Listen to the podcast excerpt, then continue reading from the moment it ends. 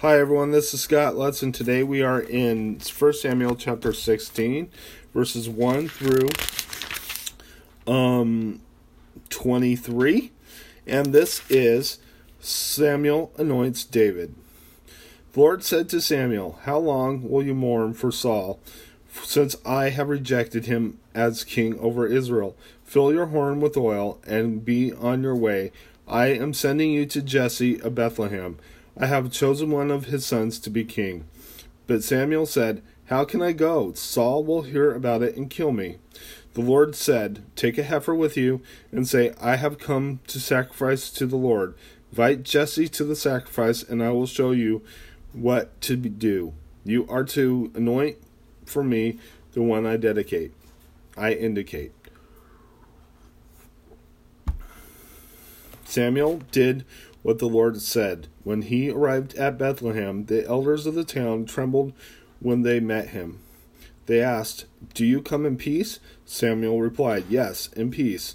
I have come to sacrifice to the Lord. Consecrate yourselves and come to the to the sacrifice with me. Then he consecrated Jesse and his sons and invited them to the sacrifice. When they arrived, Samuel saw Eliab and thought, Surely the Lord's anointed stands here before me, before the Lord. But the Lord said to Samuel, Do not consider his appearance or his height, for I have rejected him. The Lord does not look at the things man looks at. Man looks at the outward appearance, but the Lord looks at the heart. Then Jesse called Abinadab and had him pass in front of Samuel. But Samuel said, The Lord has not chosen this one either. Jesse then had Shammah pass by, but Samuel said, Nor has the Lord chosen this one. Jesse had seven of his sons pass before Samuel, but Samuel said to him, The Lord has not chosen these. So he asked Jesse, Are these all the sons you have? There is still the youngest, Jesse and answered, but he is tending the sheep. Samuel said, Send for him. He will we will not sit down until he arrives. So he sent So he sent and had him brought in. He was ruddy, with a fine appearance and handsome in features.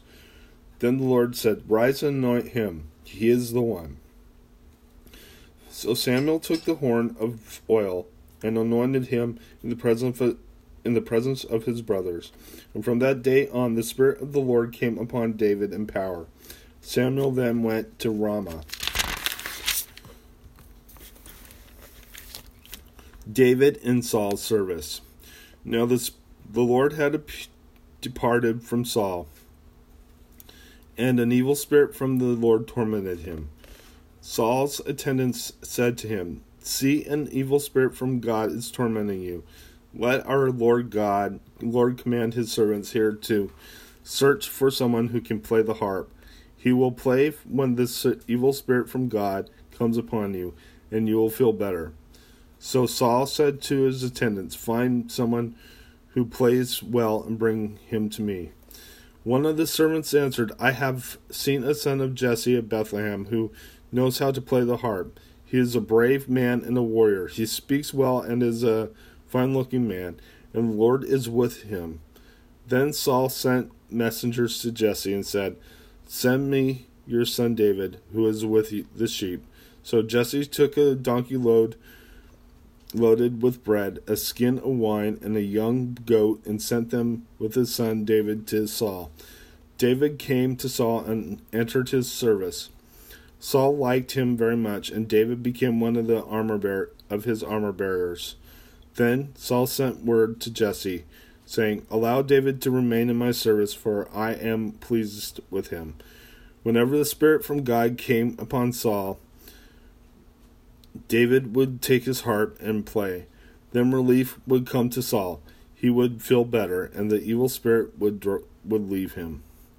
In other words, um, I don't think that was actually a real um, that an evil spirit was from the Lord.